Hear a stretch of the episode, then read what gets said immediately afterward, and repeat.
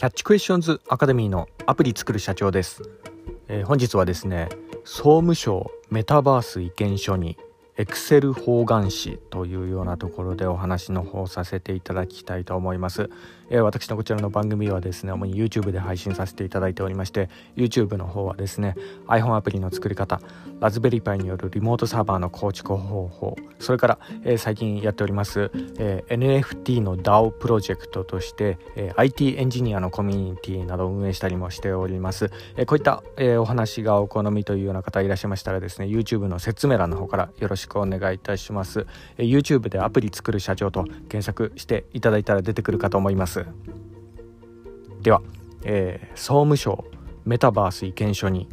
エクセル方眼紙というようなところでのお話なんですが、まあ、本日はですね、えー、総務省の、えー、残念すぎる意見書についてちょっとだけお話の方をしてみたいと思います。まあ、何でもですね総務省の方からあのメタバースの、えー未来を語る意見書にですね、えー、なんとあのエクセル方眼紙でこう記入を募っていたみたいなね、えそんなような事実が発覚しましてですねこれがまたあの、まあ、SNS 上で今現在突っ込まれまくって、まあ、仲間半ばね炎上気味になっているような、えそういうようなところでもありますが、まあ、このねそのエクセル方眼紙ってそもそも何なんでしょうっていうようなところなんですけど、まあ、あの最近の若い方はちょっとわからないと思うのでざっくり、ね、あのこの点説明させていただきますとですねあのズバリあのワードとかねそういったものさえ使えない、えー、おじさん世代の印刷フォーマットみたいな、えそんなような感じなんですね。まあ、要はですねあの中央揃えとかねえー、右寄せとか、あの、タブでね、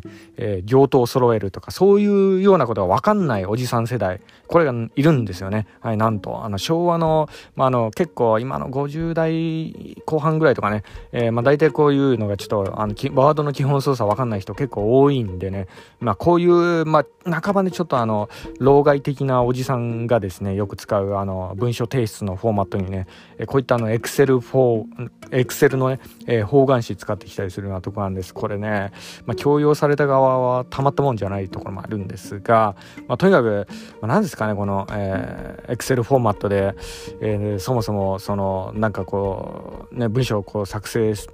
せよみたいな、そんなようなあの業務命令。まあ、ある意味、これ、パワハラというか、まあ、あの、ともすれば、これ、あの、IT リテラシーの欠如したおじさんから来る、まあ、若、若者へのある意味ね、モラハラなんじゃないかなとかね、そんなような感じするようなとこがありますけど、まあ、とにかくねこれ入力がこれ大変なんですよ、はい、入力する側の若者はですね、まあ、あのたまったもんじゃないですよねこういうのね、えー、あの使ったことある方は分かると思うんですけど、何がね、えー、これ大変かっていうとあの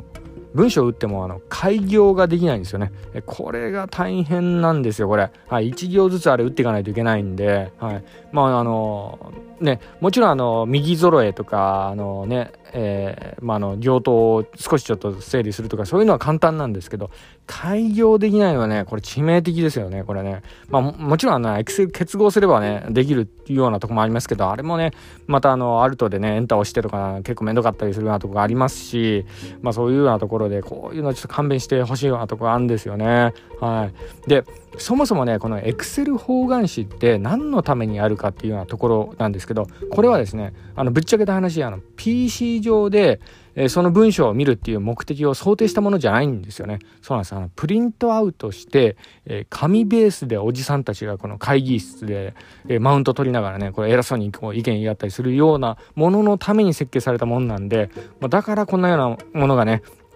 あのまあ、昭和世代とかね、大体こういうのこう昔こうね、まだあの Windows の98とかね、そんぐらいの時ですよね。えそういうような時に、あのまあ、こういうようなあの文章がこう、で、こうね、あの、いろいろ意見とかこう募ってたとか、そういうような文化があったのが事実なんですよね。はい。まあもちろんですね、これがその、な、何かね、あの、掃除当番とかね、買い物リストとか、まあ、そういうようなの事務的なものにこう一時的に使われるっていうんだらまだ許すんですけど、まあ、それがね今回ねやっぱその炎上する原因にもなったところのポイントでもあるんですけどメタバースの未来を語るもののために使ってんじゃねえよっていうようなそんなような感じなところなんですよね。はいこれあの IT エンジニアの方ならわかると思うんですけどその意見書なんで Excel のフォーマットでやるのってね Excel 方眼紙でねはいまあ、あのとにかくあの、えー、なんか Google 検索とかでですね総務省 Excel 方眼紙とかでね検索してもらったら出てくると思うんでねあぜひ見てもらいたいところでもありますこれはもしかしたらあのデジタル庁河野太郎エクセル方眼紙とかね、そういうような方がね、もしかしたらあのバズワードになってるかもしれないですけどね。はい。まあ、とにかくね、このね、エクセル方眼紙自体はね、まあ、あの、まあ、ある意味ね、このレトロな、えそんなような感じで、ちょっと懐かしいような気分にも、まあ、なるのは事実なので、まあ、そういった意味合いから、まあ、の、昭和の仮想空間にね、えー、ジャンプするようなそんなような感じになるかもしれないんですけど、まあ、それちょっとねメタバースとは違うでしょうというようなところですよね。はいまあ、とにかくこのなんですかね、まあ、の政府のね IT 部門これあの上限の年齢制限設けた方がいいですねこれ。はいまあ、あの無駄になんか年食ってパソコンとか触らないようなね世代のおじさんとかがやっぱ上立っちゃダメなんですよねこの IT 部門ね。まあ、そういったところがやっぱ今の日本の問題なんじゃないかなというふうにこう思うようなところがあるんですよね。はい、だからこのまあなんかねあのデジタル庁のね河野太郎さんとかもあのすみませんでした次回からあのフォームで意見募るようにしますみたいなそんなようなコメントしておりますけどフォームの意味とかねちゃんと分かってんのかなっていうようなとこもあるんですよね。まあなんかねそれでやったはやったでいいけどなんかあのフォームのねなんかセキュリティの問題とかそういうのがまた発覚してなんかクロスサイトスクリプティングとかなんか攻撃受けて情報漏洩しちゃいましたとかまたあのドス攻撃とかでダウンしちゃいましたとかねなんかまたねいろいろニュースが出てきたりしそうなようなとこもありますけど、まあ、とにかくねあのこの太郎さんちょっと頑張ってくださいというようなところでセキュリティの方もねこの辺ちょっと注意してもらえたらというようなところでもありますはい。